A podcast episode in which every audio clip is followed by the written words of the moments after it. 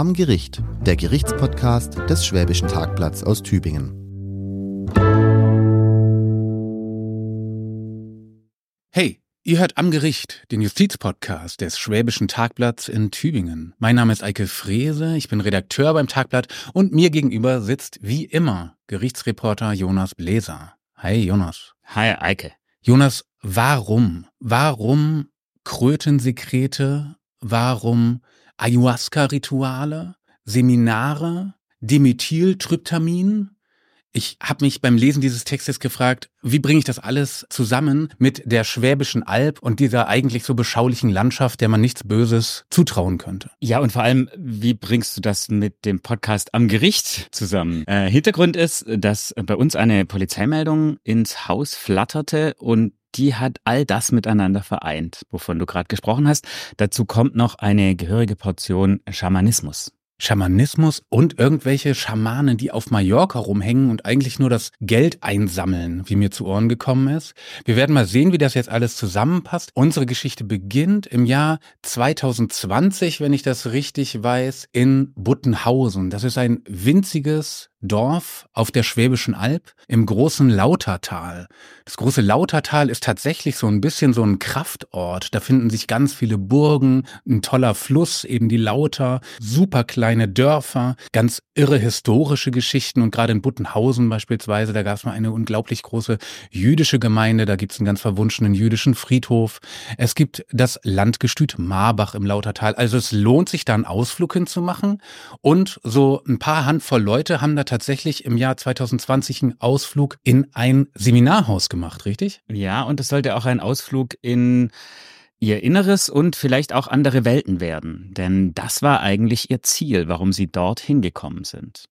Wir können mal sagen, dieses Seminarhaus ist ein besonderes. Es wirbt für sich selbst beispielsweise damit, eine Oase der Ruhe und Entspannung zu sein und das eben in der von dir beschriebenen reizvollen Landschaft. Diese Folge wird übrigens nicht vom Tourismusverband Schwäbische Alb gesponsert, auch wenn es vielleicht den Eindruck hat, es ist wirklich einfach hübsch da. Ähm, diese Oase der Ruhe und Entspannung, wie die eben sich selber bewerben, und zwar in einem einzigartigen Feng Shui-Domhaus im Oktogon. Also ein besonderer Ort und offenbar passend für die Organisatoren dieser Seminare, denn um ein solches handelt es sich das dann für, glaube ich, Teilnehmer wie Veranstalter doch eher überraschend Besuch von der Kriminalpolizei bekommt. Was war das jetzt nochmal für ein Seminar? Wir haben ja ein bisschen Schamanismus und irgendwelche obskuren Drogen schon angedeutet.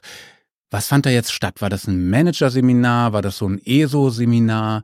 Äh, war das was von der Volkshochschule? Ja, also es war äh, das, was man im weitesten wahrscheinlich als Selbsterfahrungsseminar bezeichnen kann. Also es war klar, es soll darum gehen, dass die Menschen, die daran teilnehmen, mehr über sich selbst erfahren. Und es war auch kann man dazu sagen, nicht das erste Seminar dieser Art, sondern es gab schon etliche, die veranstaltet wurden, auch von eben jenen drei Männern, die dann später vor dem Reutlinger Schöffengericht landen sollten. Und bei diesen Seminaren wurde so eine Kombination aus Gesprächstherapie und Tanztherapie und eben Selbsterfahrung mit Hilfe, und jetzt wird es sozusagen justiziabel, von speziellen Substanzen angeboten. Mhm. Es hört sich schon so ein bisschen esoterisch jetzt an. Also das ist jetzt nichts, was man normalerweise in den gelben Seiten oder so etwas findet, offensichtlich, sondern eher etwas, was vielleicht so ein bisschen im Geheimen auch stattfindet. Nee, weil dieses Seminarzentrum selber ist ja ein halbwegs normaler Anbieter, richtig? Also da könnte ich jetzt auch vielleicht eine Tagung veranstalten. Soweit ich das überblicke, zieht das natürlich schon Leute an, die eher, sage ich mal, so sich um Selbsterfahrung und vielleicht auch Esoterik kümmern. Aber prinzipiell ist es ein äh, ganz normaler Seminaranbieter, der eben halt be eine besondere Form von Räumlichkeiten anbietet. Mhm. Man kann auch dazu sagen, diese Seminare fanden nicht alle dort statt, sondern auch noch in anderen Städten und Gemeinden und zum Teil haben die dann eben auch in Hotels, die so Tagungsräume anbieten, sich eingemietet. Mhm. Ich will an dieser Stelle nochmal das Wort Dimethyltryptamin sagen. Dimethyltryptamin, das haben wir extra geübt vor diesem Podcast, weil das ist der Wirkstoff, um den es nämlich gehen wird. Und es ist der Grund, warum dieses Seminar offensichtlich auch ein bisschen aus dem Ruder gelaufen ist. Ich will auch noch ein anderes medizinisches oder pharmazeutisches Wort mit einbringen, das eine Rolle spielen wird, nämlich Monoaminooxidase-Hämmer. MOAs. Wir sagen dann einfach MOAs. Das ist nicht Gerne. ganz so stolpernd für die Zunge. Ja, das spielt eben auch eine Rolle.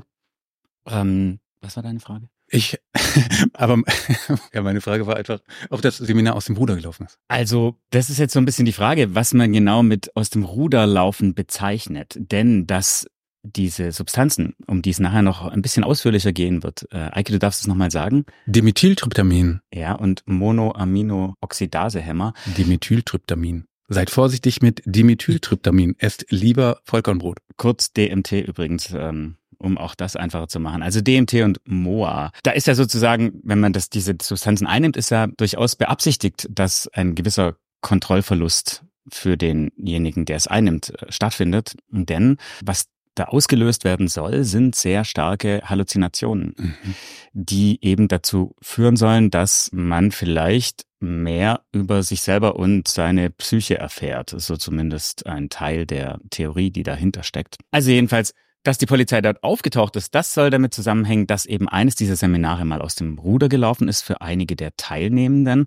Denn es gibt eine Zeugin, die hat das Ganze sozusagen auffliegen lassen. Die war nämlich selbst bei so einem Seminar und war dann hinterher unzufrieden damit, hat auch ihr Geld wieder zurückbekommen. Offensichtlich hat bei ihr die Wirkung nicht so eingesetzt, wie sie sich das erwünscht hat.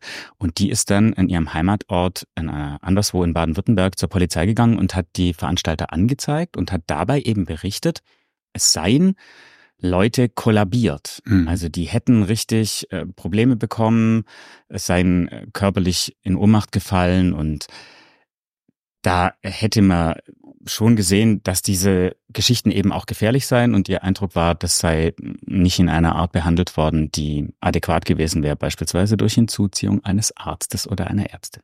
Wenn ich mich richtig erinnere, hatte die Frau auch eher die Nebenwirkungen und weniger die Wirkungen. Wir können später mal darauf eingehen, was so ein Ayahuasca-Sud im Körper eines Menschen anrichtet. Nicht zuletzt sein Hauptwirkstoff, das Dimethyltryptamin. Und diese Frau hat tatsächlich, glaube ich, sehr viele unangenehme Nebenwirkungen gehabt, aber die erwünschten Wirkungen, nämlich das, was du gesagt hast, ein bisschen Bewusstseinserweiterungen, visuelle Halluzinationen, das, was Leute, die es mögen, offensichtlich als Selbsterkenntnis, wie auch immer, beschreiben, ähm, das hat sie wohl nicht bekommen an diesem Tag für ihr Geld und unter anderem deswegen ist sie auch zur Polizei gegangen. Und die Polizei an dem Anzeigeort der Frau im ländlichen Baden-Württemberg, die musste sich dann erstmal ein bisschen schlau machen. Ist das überhaupt illegal? Was ist Ayahuasca? Was sind diese Rituale? Was werden da für Mittel verwendet? Und fallen die überhaupt unter das Betäubungsmittelgesetz? Das haben sie dann getan und haben gesagt, okay, da gibt es Stoffe drin, die fallen unter das Betäubungsmittelgesetz und haben das Ganze weitergegeben ans Polizeipräsidium Reutlingen. Da hat die Rauschgiftermittlungsgruppe sich das Ganze angenommen und hat herausgefunden, wann das nächste Seminar wo stattfinden soll und da sind sie dann eben aufgetaucht und zwar noch vor Beginn des Seminars. Denn sie wollten verhindern, dass nochmal Leute in diese Zustände kommen, die die Zeugin beschrieben hat. Die hat nämlich gesagt, das sei aus ihrer Sicht ziemlich heftig gewesen. Da hätten Leute äh, getanzt, gekotzt, heftigen Durchfall gehabt und es seien eben auch welche kollabiert. Das wollte die Polizei natürlich in diesem Fall verhindern und so sind sie also dahin gegangen. Da waren schon ein paar Leute dort, ich glaube sieben und neun hätten noch kommen sollen und die sind dann da angekommen und haben gefragt, was haben sie denn alles so hier? Die Veranstalter waren sehr überrascht offenbar und haben dann aber alle Substanzen abgegeben. Die hatten es in so einem kleinen Köfferchen, hatten auch noch ein bisschen cannabishaltiges Öl dabei und die Polizei hat dann auch Urinproben von den Männern genommen, die da als Veranstalter waren und hat festgestellt, okay, also bei einem war Cannabis auf jeden Fall nachweisbar, dass er zu sich genommen hat und bei einem Amphetamin. Okay, das sind jetzt viele verbotene Substanzen und ein bisschen sehr verdächtiges Seminarsetting, aber kamen die dann gleich in Untersuchungshaft oder ähm, wurde das da schon eher so als kurioser Fund abgetan? Also für eine Untersuchungshaft gab es offenbar keine Veranlassung. Letztlich gibt es ja nur zwei Möglichkeiten, warum jemand in Untersuchungshaft kommt, oder zumindest die häufigsten sind äh, Flucht oder Verdunklungsgefahr. Und beides hat man bei den Männern nicht angenommen. Die hatten feste Wohnsitze und Dementsprechend hat es auch gedauert, bis es dann letztlich zum Verfahren kam. Ich muss allerdings sagen, wenn ich das so höre, also das geht jetzt von 0 bis 100 vom Kriminalitätsfaktor, würde ich jetzt mal schätzen. Waren das einfach harmlose Pflanzeneinnahmen da von irgendwelchen ESOs oder wurde da wirklich Körperverletzung in großem Stil betrieben, um Geld damit zu verdienen? Das werden wir gleich mal im Prozess feststellen. Haben Sie denn auch was von diesen dimethyltryptaminhaltigen Substanzen gefunden? Also haben sie Krötenschleim oder vielleicht sogar eine Kröte gefunden und haben sie Ayahuasca-Sud gefunden. Weißt du das? Ja, die haben durchaus was gefunden und zwar mehrere Liter Ayahuasca-Tee, also diesen Sud, den die dann an die einen, die Teilnehmer verabreichen wollten. Außerdem Krötensekret. Mhm. Äh, und es gab auch noch Tüten mit anderen Substanzen, bei denen am Anfang nicht klar war, worum es sich eigentlich gehandelt hat. Hinterher hat sich herausgestellt, es war auf jeden Fall noch dieses cannabishaltige Öl. Mhm. Und außerdem haben sie auch bei den Leuten daheim noch ähnliche Zutaten gefunden. Also ah, die, die waren dann bei den Verdächtigen zu Hause. Die haben dort durchsucht, genau. Haben die dann allerdings, wie gesagt, nicht in Urhaft genommen, sondern die konnten dann wieder gehen. Also wir haben vor uns als Fund leider keine niedliche Kröte. Das hätte man ja auch gedacht, dass die vielleicht bei diesen Seminaren auch noch irgendwie eine Rolle spielen. Aber nein, immer ein bisschen Krötensekret. Das enthält übrigens auch Dimethyltryptamin und Ayahuasca-Tee. Ayahuasca-Tee für die weniger drogenerfahrenen unter uns ist eine Mischung. Du brauchst dazu zwei Substanzen, nämlich eine Substanz muss das Dimethyltryptamin enthalten. Dafür werden Blätter eines bestimmten Strauches mit dem wunderbaren Namen Psychotria viridis benutzt. Die werden eingekocht und als zweite Substanz braucht man eine Liane, eine tropische Liane mit dem auch wunderbaren Namen Banisteriopsis caapi. Und diese Liane ist dafür zuständig, dass der Wirkstoff, das Dimethyltryptamin aus dem Blatt überhaupt wirkt.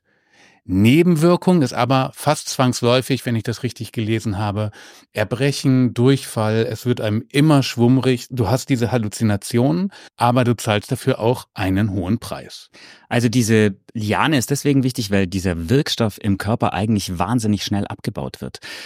Und das Ziel dieser Zeremonien, die durchaus auch bei südamerikanischen Schamanen eben seit vielen Jahrhunderten auch angewandt werden und eben als heilend gelten für Geist und Seele, glaube ich, so könnte man es formulieren, ist eben, dass man durch diese Halluzinationen seinen Geist weitet und mehr über sich erfährt und über die Welt. Und damit die nicht so schnell vorbeigehen, müssen eben diese MOAs drin sein, die diesen Abbau hemmen. Also man muss schon ein bisschen was wissen darüber, wie es funktioniert. Und man muss auch was wissen darüber, was das im Körper auslöst. Was ich ja ganz besonders faszinierend finde an diesen Naturmitteln ist immer, irgendwo vor 1000, 2000 oder 3000 Jahren hat irgendjemand, der von Chemie noch gar keine Ahnung hatte, als ausprobiert, hm, was passiert eigentlich, wenn wir diesen Tee kombinieren mit dieser Liane und daraus einen Sud machen und den dann einnehmen. Und dadurch wurde dann erst festgestellt, dass es eben diese Wirkung haben kann. Aber was ich mich wirklich frage, ist, wie kommt jemand auf die Idee, Krötensekret sich selber zu verabreichen, in der erhofften Wirkung, dass es dann zu einer Öffnung des Geistes oder wie wir heute sagen würden, zu Halluzinationen kommen. Auf jeden Fall.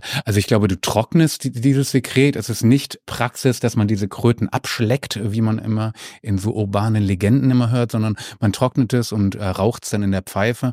Aber lustig genug, dass auch da irgendwelche südamerikanischen Schamanen offenbar vor Hunderten oder Tausenden von Jahren drauf gekommen sind, auch das mal auszuprobieren. Die scheinen alle sehr experimentierfreudig gewesen zu sein da in den Anden. Und viele, viele hundert Jahre später haben sie einem Rechtsanwalt eine große Freude gemacht, denn einer der Verteidiger hat gesagt, seine Lieblingsstelle in den Akten sei gewesen, als die Polizei einen der Beschuldigten gefragt habe, haben Sie lebende Frösche dabei? Interessant ist übrigens tatsächlich, dass diese Ayahuasca-Rituale und diese Krötensekret-Raucherei, also alles das, was mit unserem wunderbaren Wirkstoff Dimethyltryptamin zu tun hat, tatsächlich auch ein bisschen populär geworden ist in der westlichen Welt. Es gibt Seminare überall auf der Welt von Esoterikern, aber auch so ein bisschen so managermäßig angehauchte Geschichten habe ich gehört. Also all das, was so ein bisschen mit Bewusstseinserweiterung oder wie kann ich vielleicht noch ein bisschen mehr aus mir herauskitzeln zu tun hat. Da wird so etwas offensichtlich so ein bisschen nachgefragt. Und fairerweise muss man auch hinzufügen, in den Amerikas, also in Nord- und Südamerika, gibt es durchaus auch seriöse Universitäten, die mit diesen psychoaktiven Substanzen experimentieren, weil dort davon ausgegangen wird, man kann vielleicht doch Heilungserfolge erzielen. Also vielleicht nicht therapierbare Depressionen damit irgendwie zum Positiven verändern oder Abhängigkeitserkrankungen. Ja, also die gibt es, diese Experimente. Auch derzeit äh, wird das noch probiert. Es würde ja immer wieder mal, auch in der Psychotherapie, im Zusammenhang mit äh, psychoaktiven Substanzen geforscht und ausprobiert, ob das vielleicht was hilft. Es gab Experimente mit LSD, mit äh, Psilocybin-haltigen Pilzen. Und es ist ja auch so, dass es eben in dieser schamanischen Medizintradition eine große Rolle spielt bis heute. Deswegen ist es auch so, dass es etliche Länder gibt, in denen diese Ayahuasca-Zeremonien und auch die Verabreichung, das gleiche mit dem Krötensekret, mitnichten illegal sind. Ich glaube, sie werden zum Teil sogar geschützt. In bestimmten Ländern ist das beispielsweise dann ein indigenes Kulturgut. Was natürlich wichtig ist, abseits von diesem indigenen Ritus, nur weil man hört, dass an bestimmten kanadischen oder US-Universitäten mit psychoaktiven Substanzen geforscht wird, zu einem seriösen Zweck, heißt es nicht, dass diese psychoaktiven Substanzen harmlos oder heilend sind an sich, sondern das sind natürlich hochwissenschaftlich unter seriösester Aufsicht stattfindende Experimente, die unsere Hörerinnen und Hörer am besten nicht zu Hause nachmachen, sondern erstmal ein paar Jahrzehnte jetzt auf die Ergebnisse der Wissenschaft warten und dann zu einem seriösen Arzt gehen. In diesen Experimenten ist es selbstverständlich auch so, dass die Probanden, die eben sich diesen Substanzen aussetzen, entsprechend medizinisch überwacht werden. Und das ist auch ein Thema, das später im Prozess noch eine Rolle spielen sollte, denn so ein bisschen haben die drei Männer, die da nachher vor Gericht stehen werden, das schon auch so gesehen. Also erstens haben sie mal Regeln aufgestellt, wenn man an so einem Seminar teilnehmen wollte, die übrigens auch nicht so ganz öffentlich in ihrer ganzen Tiefe beworben worden sind, sondern die Verabredung lief dann doch eher ein bisschen konspirativer über geschlossene Gruppen beziehungsweise Mails. Und die haben klar gesagt, dass man 58 Stunden vorher keine Drogen konsumiert haben darf. Und sie haben schon auch Anamnesebogen verschickt, wo sie zum Beispiel gefragt haben, ob jemand drogensüchtig ist oder chronische Krankheiten hat. Und was so ein bisschen unklar blieb, ist, hat es denn irgendeine Rolle gespielt, was jemand da reingeschrieben hat? Das mhm. kam nicht so richtig raus. Und ich meine, ich kann in so einen Anamnesebogen, wenn ich jetzt der Meinung bin, ich will diese Erfahrung machen und unter Aufsicht ja immerhin äh, halluzinogene Drogen zu mir nehmen, auch noch eingebettet in irgendeine Form von äh, therapeutischem Kontext, dann kann ich trotzdem in diesen Bogen natürlich reinschreiben, was ich will. Also es ist ja nicht so, dass mein Arzt unterzeichnet hätte oder dass ich Krankheitsunterlagen eingereicht hätte. Also das ist natürlich relativ offen. Hört sich mindestens halbseiden an, wie kriminell, das werden wir jetzt sehen, und zwar beim Prozess der hat eine Weile gedauert, wie du bereits erwähnt hast. Die Menschen saßen auch nicht in Untersuchungshaft. Das heißt, der Verhandlungsdruck war auf das Justizsystem jetzt nicht so wahnsinnig hoch. Es sind ja jetzt auch keine Menschen zu Tode gekommen. Wir wollen es trotzdem aufklären. Was steckt dahinter? Was ist das für eine komische Gruppe? Und wir wollen vor allem wissen, was sind das für drei Typen, die da verhaftet wurden. Du hast schon gesagt, alle so Mitte bis Ende 30. Ich stelle mir vor, das sind jetzt so, wenn sie selber sagen, sie sind so schamanisch orientiert, das sind so Typen mit langen Haaren und Gewändern und alle haben noch so einen Stab, so einen Schamanenstab in der Hand und äh, brummeln irgendwie so komisches, druidisches Zeug vor sich hin. Also sollten sie jemals so aufgetreten sein, dann haben sie es jedenfalls gut verborgen. Vor Gericht wäre das vielleicht auch nicht die wirklich beste Taktik gewesen. Sie hatten jetzt schon auch einfach, muss man an der Stelle mal sagen, kompetente Strafverteidigerinnen und Strafverteidiger, die mit ihnen bestimmt vorher besprochen haben, wie sie denn auftreten sollen. Vielleicht ist es aber auch gar nicht wirklich nötig gewesen, denn die machten auf mich einen gänzlich anderen Eindruck. Also der Eindruck war eher so, wie soll ich sagen, also gut bis schick gekleidet, ja, also eher so ordentlich frisiert. Die haben eher so den Eindruck gemacht wie, ja, vielleicht tatsächlich wie Manager oder so. Waren das denn jetzt Mitteleuropäer oder sogar Deutsche oder waren das Südamerikaner? Nee, aus Südamerika kam keiner. Sie kamen aus Deutschland und einer aus Luxemburg. Um vielleicht auch noch mal ein bisschen was zu deren Auftreten zu sagen. Also der Luxemburger beispielsweise, der war lange Jahre sehr erfolgreicher Eishockeyspieler bis hin zu internationalen Turnieren. Wir haben es also jetzt hier nicht mit ständig selbstgedrehte, zigarettenrauchenden, unsportlichen Typen zu tun, sondern also die kamen in diesem Prozess schon auch einfach äh, körperbewusst und äh, modebewusst rüber. Und also alles, was man sich vielleicht so wirklich an finsteren Vorurteilen gegenüber Leuten, die sich mit Esoterik beschäftigen, haben kann, was so das Äußere angeht, äh, dem haben sie überhaupt nicht entsprochen. Genau, ich würde immer sagen, Esoterik und dann vielleicht auch gerade diese, dieses Schamanistische, das riecht ja immer so ein bisschen nach einem alternativen Milieu. Ob nun links oder rechts alternativ äh, sei dahingestellt. Aber nein, es war offensichtlich vom Auftreten, waren das eher so bürgerliche Typen. Ja, jetzt nicht komplett bürgerlich. Es gab durchaus mal unstete Phasen im Lebenslauf. Aber Sie machten jedenfalls auch einen eloquenten Eindruck. Also ich habe vor allem den sogenannten Hauptangeklagten, der eben die größte Rolle bei diesen Seminaren gespielt haben soll, auch was die Organisation angeht, in Erinnerung. Und der war total selbstbewusst und eloquent und hat eben berichtet, dass diese Ayahuasca-Zeremonien ihm selber extrem geholfen haben. Denn er hat an einer Depression gelitten, der hat Gesundheitsmanagement äh, gelernt, also der war jetzt auch aus dem pflegerischen Bereich sozusagen und der hat gesagt, er hat eben an solchen Ritualen teilgenommen und dadurch beispielsweise eine Depression und eine Essstörung überwunden.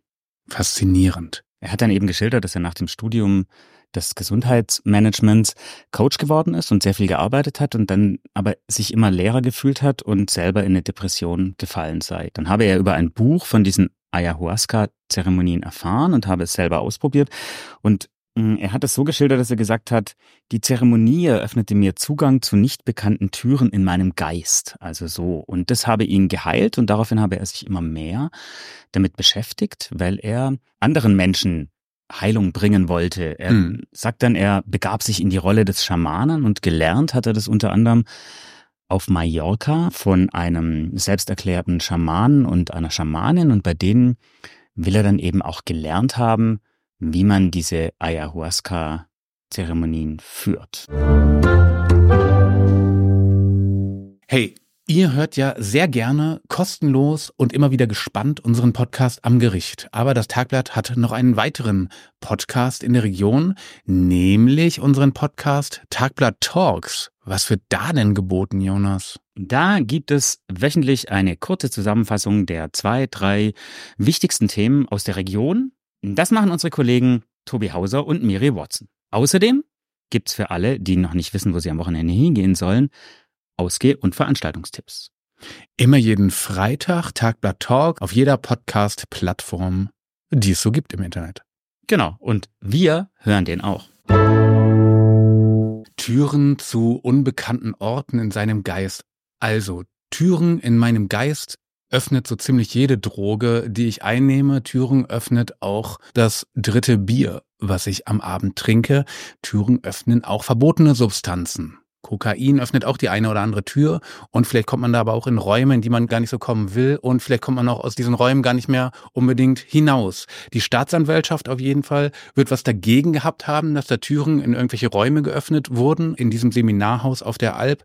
Was hat der Staatsanwalt oder die Staatsanwältin denn vorgetragen ganz am Anfang des Prozesses? Was wurde diesen drei Schamanen im bürgerlichen Schafspelz denn vorgeworfen? Also rein strafrechtlich wurde ihnen vorgeworfen, dass sie verbotene Substanzen besessen haben, dass sie verbotene Substanzen an Menschen abgegeben haben gegen Geld. Und da die nach dem Betäubungsmittelgesetz verboten sind, geht es hier also, weil sie auch noch zu dritt waren und damit als Bande gehandelt haben aus Sicht der Staatsanwaltschaft, um gewerbs- und bandenmäßigen Drogenhandel. Mhm. Jetzt hatte ich ja diesen Verdacht, weil ja Leute da wirklich gelitten haben bei diesen Seminaren zum Teil. Du hast ja erzählt von Erbrechen, von Weinen, von so äh, parapsychotischen Zuständen. Wurden sie auch der Körperverletzung angeklagt? Nein, die Körperverletzung hat in dem Fall keine Rolle gespielt. Die Menschen haben ja die Substanzen freiwillig eingenommen und die hatten ja auch nie das Ziel, die zu schädigen. Also zumindest ging die Staatsanwaltschaft da nicht davon aus. Und die drei haben das ja auch abgestritten. Für die war immer klar, für sie stand diese spirituelle Erfahrung unter Anleitung in einem sozusagen durch die Zeremonie und ihre Erfahrungen und ihre zwölfwöchige Ausbildung zum Schamanen auf Mallorca geschaffenen Safe Space, in dem das Ganze stattgefunden hat. So war das für die und sie haben auch immer gesagt, ums Geld sei es ihnen auch nicht gegangen. Mhm. Das heißt, dass die einigermaßen transparent gearbeitet haben ihren Kundinnen und Kunden gegenüber. Das hat die Staatsanwaltschaft nicht in Frage gestellt. Was für Zeugen konnte denn die Staatsanwaltschaft vorbringen? Was hauptsächlich die eine Frau, die da Anzeige erstattet hatte, weil sie selber ein bisschen keinen besonders tollen Tag da gehabt hatte im Seminarhaus. Als Zeugen hatte die Staatsanwaltschaft ziemlich viele Leute aufgefahren, also an diesem Tag vor dem Schöffengericht in Reutlingen, das eben zuständig ist für Verbrechenstatbestände auf der Schwäbischen Alb, hätten 17 Zeugen auftreten sollen. Und es war auch nicht so, dass die alle freiwillig gekommen sind. Mhm. Also es gab zum Beispiel einen, den habe ich noch sehr gut in Erinnerung, dessen Auftritt vor Gericht, der wollte gar nicht kommen. Ja, warum auch? Das ist ja auch etwas, wo man selber vielleicht sich nicht mit brüstet, an solchen Drogenritualen teilzunehmen, oder? Ja, das kann schon sein, aber der wollte aus einem anderen Grund nicht kommen. Der hat nämlich gesagt, er, er kennt das Gericht nicht an. Denn das sei ja nur Teil der BRD GmbH und eine Firma und hätte keinerlei rechtliche Zugriffsmöglichkeiten über ihn. Das klingt so ein bisschen nach Reichsbürgersprech, ist das richtig? Ja, also das ist mal auf jeden Fall. Der weiß nicht, ob er sich als Reichsbürger, Selbstverwalter oder sonst wie bezeichnet. Er hat sich dann vor Gericht als hier steht der Mensch sowieso mit seinem Vornamen ähm, bezeichnet und als der Richter ihn mit Nachnamen angesprochen hat, hat er gesagt, diese Person ist hier nicht im Raum. Mhm. Hat er denn für dich eher einen durchgeknallten Eindruck gemacht oder eher einen gefährlichen Eindruck? Auf jeden Fall scheint mir das schon die sogenannte rechtsesoterische Szene zu sein. Also Leute, die rechts sind und vielleicht dann auch die entsprechenden Parteien wählen, wenn sie die überhaupt anerkennen und gleichzeitig aber auch an irgendwie so einen ähm, völkisch-esoterischen äh, Hokuspokus glauben. Also dazu kann ich jetzt nicht sagen, wie genau der sonst so gedacht hat, denn also diese drei Männer da auf der Anklagebank, die haben auf mich überhaupt keinen rechtsesoterischen Hintergrund gemacht, sondern tatsächlich einfach einen esoterischen. Hm. Dieser Zeuge, der hat allerdings dann die Erfahrung gemacht, dass ein Gericht in Deutschland sehr wohl Zugriff auf ihn hat, denn der Vorsitzende hat ihn vorführen lassen, schon am Abend vorher festnehmen lassen an seinem Heimatort nach Reutlingen bringen. Der hat dann die Nacht in der Zelle des Amtsgerichts verbracht und wurde dann am nächsten Tag vorgeführt. Und der Richter hat ihm schon auch nochmal klar gesagt, dass es ja sein kann, dass er das jetzt nicht anerkennt, aber dass er ja nun wohl gemerkt hätte, dass es sehr wohl so ist, dass ein deutsches Gericht auch einen Vorführungshaftbefehl erlassen kann, wenn es findet, ein Zeuge solle aussagen und der weigert sich einfach, weil er sagt, das Gericht geht mich nichts an. Gebraucht man, hat man ihn dann übrigens nicht mehr, denn die drei Männer waren ja geständig. Mhm. Das heißt 17 Zeugen, wie viel haben dann ausgesagt? Ausgesagt haben letztlich nur drei, nämlich ein Gutachter, der erstmal sehr viel über die Wirkungsweise von Ayahuasca-Sud berichtet hat und der auch viele Fragen beantworten musste durch die Verteidigung, die nämlich genau wissen wollte, welcher Stoff wie wirkt und ob er beispielsweise abhängig macht und wie gefährlich er ist. Und das wissen unsere Hörer ja bereits, wie Dimethyltryptamin wirkt. Ja, wichtig ist aber schon auch nochmal zu betonen, dass es offensichtlich keine abhängig machende Droge ist. Denn Wie? Dimethyltryptamin ist keine abhängig machende Droge. Dimethyltryptamin macht nicht, wenn man es einmal konsumiert hat, sofort abhängig. Wir bewegen uns hier nicht im Crystal Meth mhm. äh, Universum oder so. Und äh, das hat nachher durchaus eine Rolle gespielt bei der Strafzumessung und mhm. eben auch bei der Ergründung der Motive dieser Männer, denn normalerweise sitzen ja Leute auf der Anklagebank beim Drogenhandel, die verdammt gut daran verdienen, dass andere Menschen unbedingt den Stoff haben wollen, über den sie verfügen. Und das war jetzt hier nur begrenzt der Fall. Soweit ich weiß, gibt es auch keinen Gewöhnungseffekt. Du kannst immer wieder neu beginnen, wenn du Lust auf die Wirkungen und Nebenwirkungen hast die unsere Hörerinnen und Hörer hoffentlich nicht haben. Aber dann gibt es ja noch zwei weitere Zeugen, wenn es insgesamt drei waren. Wer hat sonst noch ausgesagt? Ja, eben jener äh, Reichsbürger, der allerdings gar nicht groß aussagen musste, der trat nur eben auf als Zeuge, weil er ja nun mal schon da war. Und dann gab es noch eine Kripo-Beamtin, die geschildert hat, wie die Anzeigeerstatterin damals zu ihr kam und warum die eigentlich diese Seminarveranstalter angezeigt hat, obwohl sie ihr Geld wieder zurückbekommen hat. Jetzt sagen wir vielleicht noch kurz was zu der Summe. Was hat die Leute so ein Seminar gekostet? Und das hat sich so zwischen 350 und 500 Euro bewegt. Ach, das geht ja eigentlich. Da kenne ich teurere Seminare, in denen man einfach nur lernt, wie man eine vernünftige Rede hält oder so etwas. Und hier ist dann ja offensichtlich der Sud schon inbegriffen. Aber ich bin ein bisschen enttäuscht, wenn du sagst, 17 geladene Zeugen insgesamt. Du hast dann keinen einzigen Seminarteilnehmer zu Gesicht bekommen. Das hätte mich ja jetzt tatsächlich interessiert. Sind das auch so gewandtragende ESOs oder sind es Leute in Nadelstreifen, die solche Seminare machen? Also bis auf den Reichsbürger habe ich keinen zu Gesicht bekommen. Und natürlich unsere drei Angeklagten, die ja durchaus auch selber schon teilgenommen hatten an vergleichbaren Seminaren. Wie schätzt du denn den Kundenkreis so ein von deinem Gespür her? Die Werbung für diese Seminare wurde ja im Internet gemacht, vielleicht in sozialen Medien mindestens aber in diesen geschlossenen Chatgruppen, waren das dann so typisch esoterisch gestaltete Dinge auch oder hat es irgendwie einen anderen Anschein für dich? Weißt du, ganz viel Rosa, ganz viel Sterne, ganz viele irgendwelche gute Geister, die da beschworen werden? Oder war es eher so hart und faktenorientiert, die Vermarktung? Über die Vermarktung selbst kann ich wenig sagen. Ich kann was dazu sagen, wie die Angeklagten das geschildert haben und habe mir auch mal die Facebook-Seite angeguckt von ihrem, wie soll ich sagen, von ihrem Schamanen-Lehrer sozusagen. Und da stand vor allem Selbsterkenntnis und Selbsterfahrung im Vordergrund und natürlich schon auch das Versprechen, dass man darüber eben viel über sich selber lernt und damit beispielsweise was gegen Ängste, Phobien und Depressionen tun kann. Das war schon mein Eindruck, dass das für Teilnehmer wichtig war, die ich jetzt mal so im weitesten Sinne als Suchende bezeichnen würde. Es war auch nach dem, was noch kam über die Teilnehmer und Teilnehmerinnen, das war nicht so viel, waren die auch sehr unterschiedlich. Also von ihrem beruflichen Hintergrund. Da könnte ich jetzt nicht sagen, ja, also die haben alle im was gibt's da für Klischees, im Körnerladen gearbeitet oder die waren alle im, im höheren Management von, ähm, weiß ich nicht, äh, Start-up-Firmen oder so. Also weder das eine noch das andere Klischee hat sich jetzt direkt im Prozess bestätigen lassen.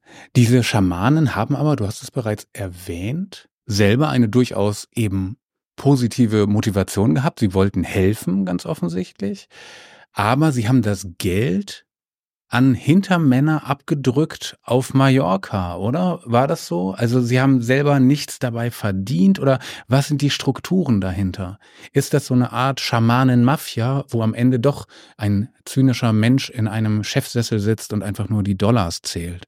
Also wie die auf Mallorca sitzen und ob das Zyniker sind oder nicht, kann ich überhaupt nicht sagen, weil die haben da keine Rolle gespielt. Fakt ist jedenfalls, dass die im Prozess angegeben haben, dass sie von den Seminargebühren, die sie sehr wohl eingenommen haben, eigentlich quasi nichts behalten haben, bis auf einen kleinen Stundenlohn, der sich so um die 13 Euro bewegt hat. Denn man muss sich ja vorstellen, die sind dann da mehrere Tage gewesen, haben die Vorbereitungen gemacht, mussten hinterher unter Umständen noch aufräumen und da haben sie relativ wenig von dem Geld behalten und einen größten Teil davon haben sie weiter überwiesen an die Leute auf Mallorca. Das Problem in diesem Prozess war, darüber sprechen wir immer wieder mal, wenn es um Gerichtsprozesse geht, war eben, dass mit einem Urteil auch eine Einziehung verbunden ist. Und die Polizei hat nun mal durchaus recherchiert, dass die mehr als ein Seminar angeboten haben. Jetzt haben wir schon gehört, was ungefähr das gekostet hat und wie viele Teilnehmer das zum Teil waren. Das bedeutet, bei dem Hauptangeklagten ging es dann halt auch mal wieder locker um 20.000 Euro rund, die über sein Konto geflossen sind. Und damit hat er eben diese Verfügungsgewalt kurzfristig gehabt, auch wenn es seinem Verständnis nach vielleicht gar nicht sein Geld war, sondern das seiner Schamanen, Vater und äh, Mutter oder jedenfalls der Leute, die eigentlich hinter diesen Seminarangeboten standen. Ob man je an die Hintermänner kommen wird, steht in Frage.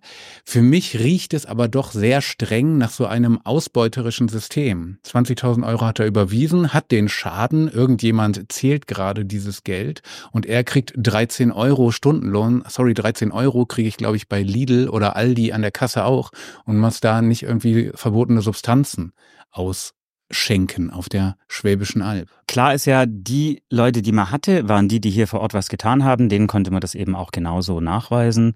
Und damit hat es, glaube ich, hier auch erstmal gereicht für die Ermittler hier. Bei unserem Hauptangeklagten ging es eben um über 22.000 Euro und bei den anderen um drei beziehungsweise zweieinhalbtausend Euro. Da waren die Summen nicht ganz so hoch. Aber es war ja auch klar, im Falle einer Verurteilung müssen sie das abdrücken. Aber was die Motivation dieser Menschen angeht, wurde da offensichtlich so ein schamanischer Idealismus ausgenutzt oder was glaubst du? Weil ich meine, für 13 Euro macht man ja normalerweise nicht den Finger krumm. Also die haben das auf jeden Fall so geschildert im Prozess, dass sie gesagt haben, ihnen sei es darum gegangen, das, was sie für sich selber als heilsam erfahren haben, weiterzugeben an andere. Also die haben sozusagen fast schon so, ein, so eine altruistische Motivation in den Vordergrund gestellt und es kam allerdings im Zuge der Ermittlungen schon auch raus, dass ihnen durchaus bewusst war, dass das zumindest an der Grenze der Legalität geschieht. Denn es gab interne WhatsApp-Chat Kommunikation, die ausgewertet wurde von ihren Handys, die wurden ja auch beschlagnahmt. Und da wurde durchaus darüber diskutiert, ist das eigentlich legal oder nicht? Und dann hat man gesagt, na ja, man muss auf jeden Fall gucken, dass die Teilnehmer nicht äh, nach außen gehen mit dem, wann wo was stattfindet und so. Also es wurde schon auf eine hm, halb konspirative Art organisiert und das war ihnen dann schon klar. Stand denn da eine Organisation dahinter, also ein Verein oder eine GmbH, weil du musst es ja zumindest vermutlich irgendwie steuerlich regeln. Also wie genau die Organisationsformen waren, das wurde jetzt nicht mehr aufgeschlüsselt im Prozess und das weiß ich leider auch nicht. Mhm. Jetzt kam es zum Urteil. Die Richter haben den Gutachter, haben die zwei Zeugen und vor allem die Geständnisse der drei Schamanen ausgewertet. Ich bin mir immer noch nicht ganz sicher, wie ernst ich das Ganze jetzt nehmen soll, weil für mich steht immer auch die Frage im Raum, wie wäre das ganze Business weitergelaufen, wenn man dem nicht Einhalt bieten würde. Es ist auch klar, psychedelische Substanzen schön und gut. Wir wollen ja hier auch nicht päpstlicher sein als der Papst, aber es wurden auch Leute körperlich gefährdet und nicht auszuschließen sind auch immer ernstere Nebenwirkungen. Also beispielsweise kann auch ein Ayahuasca-Ritual ernstere Psychosen beispielsweise auslösen und es gibt auch weitere körperliche Nebenwirkungen, die so etwas haben kann. Was hat denn da jetzt die Staatsanwaltschaft gefordert? Also die Staatsanwaltschaft hat erstmal anerkannt und festgestellt, dass es sich hier nicht um einen typischen Fall von Drogendealern handelt. Denn die wollten ja eben so im Plädoyer sich keine süchtigen Schar heranziehen. Und trotzdem war klar, es ist eben gefährlich. Es kann gefährlich sein. Der Gutachter hat schon auch auf Nachfrage der Verteidigung im Prozess gesagt, dass die körperliche, gesundheitliche Gefahr eher eine abstrakte ist, dass bei den allermeisten Fällen eben nichts Körperliches passiert. Es gibt aber die Möglichkeit, dass Leute kollabieren und man weiß es halt vorher nicht so genau. Und da reicht auch nicht so ein kleiner Anamnesebogen. Er hat dann nochmal gesagt, eigentlich müsste man die Teilnehmer vor so einer Zeremonie mal an ein EKG gehängt haben, beispielsweise, um zu gucken, wie das mit dem Herz-Kreislauf-System denn funktioniert. Naja, sie haben dann schon auch gesagt, manche der Sachen sind nicht zwingend verboten, also beispielsweise Brandblasen, die man sich zufügen kann und dann Pfeilgiftfrosch reinträufeln, das fällt jetzt nicht explizit unter das Betäubungsmittelgesetz. Sie haben aber auch festgestellt, prinzipiell gab es BTM, das wurde abgegeben, es wurde Geld dafür bezahlt. Damit hat man eigentlich Drogenhandel. Dann hat man gesagt, das war klar, die machen das wiederkehrend, immer noch neue Seminare. Damit hat man das Gewerbsmäßige. Und zu dritt waren sie auch noch blöderweise für sie. Und damit ist auch die Bande bestätigt. Hm. Das heißt, so. hätte einer das einzeln veranstaltet, wäre es vielleicht vom Strafmaß mhm. etwas geringer ausgefallen. Das fiel sogar wortwörtlich so von Seiten der Staatsanwaltschaft, wären sie rechtlich beraten gewesen, wären jeweils nur zwei Schamanen vor Ort gewesen. Ach, das ist ja lustig. Zwei ist dann schon keine Bande mehr, sondern mhm. ein Duo. Mhm. Ja, ein Duo ist aber noch keine Bande. Also es müssen schon drei Perfekt. da sein, um eine Bande zu bilden. Und das haben sie eben getan. Das war natürlich dann sozusagen rechtlich ungeschickt. Und selbst wenn man nur 13 Euro die Stunde verdient, ist es halt trotzdem ein hm. Verdienst. Und damit auch für die Staatsanwaltschaft klar gewerbsmäßig. Die haben aber auch anerkannt und haben gesagt, okay, niemand von denen ist vorbestraft. Das Verfahren hat fast zwei Jahre gedauert, bis es endlich vor Gericht kam, denn es war nicht so einfach, einen Gutachter zu finden und es war nicht so einfach, diese rechtliche Einschätzung zu treffen. Es gab sehr umfangreiches Aktenmaterial, es wurden die ganzen Chats ausgewertet. Auch das hat dazu geführt, dass es lange gedauert hat und sie waren natürlich geständig und haben dann gesagt, naja, Dadurch, dass für die auch noch, zumindest von ihrer persönlichen Motivation her, eine Heilung im Vordergrund stand, seien es dann doch einfach minderschwere Fälle. Die Möglichkeit bietet das Gesetz und gefordert haben sie dann für unseren Hauptangeklagten ein Jahr Gefängnis auf Bewährung und als Auflage 6000 Euro an den Tierschutz und an die Drogenberatung. An den Tierschutz heißt Krötenbetreuung vom NABU. Ja, vielleicht auch das. Es ging einfach nur darum, dass es an eine Tierschutzorganisation fließen soll. Ich glaube, die äh, Angeklagten sollten da auch noch ein Mitspracherecht eingeräumt bekommen. Für die anderen beiden, die eben auch genauso mit dabei waren bei diesen Seminaren, hat äh, die Staatsanwaltschaft dann elf Monate beziehungsweise acht Monate und entsprechend äh, etwas niedrigere Geldauflagen für die Bewährung. Allerdings bei allen natürlich auch die Einziehung. Mhm. Und das bedeutet eben für unseren Hauptangeklagten zu den 6.000 Euro Bewährungsauflage nochmal über 22.000 Euro. Dann will ich jetzt wissen, was die Verteidigung gesagt hat. Die drei Schamanen sind ja geständig, aber das heißt nicht, dass sie der Staatsanwaltschaft das Feld überlassen werden, sondern wie war die Argumentation? Die Argumentation war, dass es sich eben hier um einen wirklich völlig untypischen Fall handelt, von äh, Drogendealerei sozusagen. Eine Verteidigerin hat zum Beispiel hervorgehoben, dass sie gesagt hat, naja, da ging es halt um eine Therapie der anderen Art. Und das war jetzt nicht so das klassische Drogendealen. Und außerdem müssen wir ja schon auch sehen, dass die sich sehr um die Leute gekümmert hätten und zumindest teilweise auch Ausbildungen hatten, die das ermöglicht haben. Aber wenn man sich mit Gesundheitsmanagement beschäftigt, dann ist man zwar nicht ausgebildeter Heil- und Krankenpfleger, aber man hat zumindest schon mal sich mit dem Thema, wie soll ich sagen, äh, Care-Arbeit für andere äh, eingehend beschäftigt mhm. und hat eben auch gesagt, normalerweise haben die da ja überhaupt keine Ausbildung. Mm, und ein anderer Verteidiger hat so ein bisschen darauf abgehoben, dass er gesagt hat, ja, also es sei ja auch jetzt so, dass ja auch berühmte Fernsehmoderatoren schon mal sich mit Ayahuasca beschäftigt haben. Zum Beispiel Joko und Klaas haben das eben auch schon mal gab's eingenommen. Da mal eine Sendung? Da gab es offenbar mal eine Sendung. Ich kannte die auch nicht, aber der Verteidiger ist ja vor Gericht schon auch verpflichtet, die Wahrheit zu sagen. Insofern gehe ich mal davon aus, mhm. dass es schon stimmt.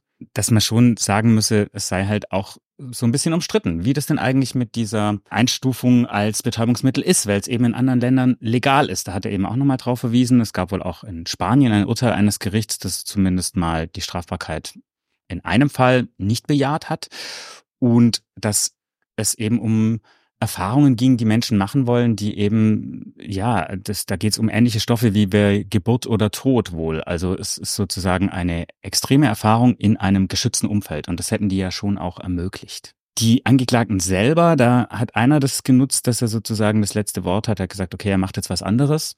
Das war schon mal ganz klug auf jeden mhm. Fall.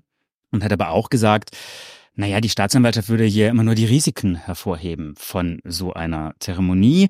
Aber das ganze Leben sei ja schließlich ein Risiko und man müsse neben den Gefahren auch die Potenziale sehen. Und am Ende hat er sich dann noch beim Gericht bedankt, dass sie heute hier in dieser Verhandlung den Raum hatten, um darüber zu sprechen.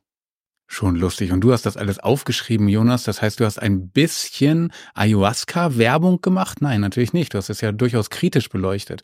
Aber wir alle wissen jetzt ein bisschen mehr darüber. Aufgabe des Gerichts war es aber nicht, für Öffentlichkeit zu sorgen, sondern Aufgabe des Gerichts war es, in der Öffentlichkeit ein faires Urteil zu treffen. Was hat denn das Gericht als fair empfunden? Also die drei Richter haben beschlossen, dass für den Hauptangeklagten ein Jahr auf drei Jahre Bewährung angemessen sei und für die anderen beiden jeweils sechs Monate. Dazu kam eben die Einziehung und sie haben auch noch die Geldauflagen bezahlen müssen und zwar 4000 Euro musste der Hauptangeklagte zahlen an den Verein Hilfe für kranke Kinder, 1000 an ein Tierheim und 1000 an den Bewährungshilfeverein und bei den anderen waren es 4000 ans Tierheim und 3000 an den Bewährungshilfeverein. Von der Bewertung her haben sie eben genau diese Besonderheiten gesehen, die die anderen auch schon immer wieder angeführt haben und haben aber halt schon auch gesagt, na ja, sie haben halt BTM verkauft. So ist es. Und auch wenn sie keinen Profit gemacht haben, das ist einfach trotzdem gefährlich gewesen, sagen sie, denn die Dosis macht das Gift und wie genau die Dosierung für den Einzelnen passend war, das lief halt auch eher so Pi mal Daumen. Also bei den wissenschaftlichen Untersuchungen wird da zum Beispiel genau das Körpergewicht genommen und mhm. dann wird eben ermittelt, was ist sozusagen für den Stoffwechsel wie verträglich. Ja, und das ging halt so nicht. Und sie haben halt schon gesagt, naja, das, was die da gemacht haben, ist über den reinen Straftatbestand des Drogenhandels hinaus eben ein Spiel mit dem Feuer, weil wenn es mal schief geht, mhm. auch wenn die Wahrscheinlichkeit statistisch gering ist und die ja sozusagen alles getan haben, um äh, da zu sein, ja, aber also so könne das eben nicht gehen. Und der Vorsitzende hat eben auch festgestellt, es ging hier nie um Reichtümer, die man haben wollte. Und deswegen kämen sie leicht darauf, dass das Ganze eben ein minderschwerer Fall ist, am unteren rechtlichen Rahmen. Und auch ein Notarzt musste ja nie kommen. Also sie haben schon gesagt, die, die Gefährlichkeit war eine abstrakte, aber sie war eben trotzdem vorhanden. Die Gefährlichkeit war vorhanden. Liebe am Gericht, Freundinnen und Freunde da draußen, Seminare sind wichtig, Fortbildungen sind wichtig. Ihr müsst auch nach der Schule und nach dem Studium immer wieder vielleicht euch von eurem Arbeitgeber auch schicken lassen in solche Seminare. Aber so ein Ayahuasca-Seminar ist nicht das, was wo wir euch gerne sehen in Zukunft. Wir wollen, dass ihr euch fortbildet. Wir wollen, dass ihr euch weiterbildet, zum Beispiel auch mit dem Weiterhören unseres Podcasts am Gericht jeden Monat. Schickt uns auch euer Feedback. Das könnt ihr machen per Mail an amgericht.tagblatt.de. Genau, das könnt ihr tun. Dann hinterlasst ihr natürlich gerne auf der Podcast-Plattform eurer Wahl möglichst viele Sterne für uns oder lasst uns auch einen Kommentar da, den könnt ihr da auch abgeben. Und dann freuen wir uns auf die nächste Folge mit euch. Bis dann.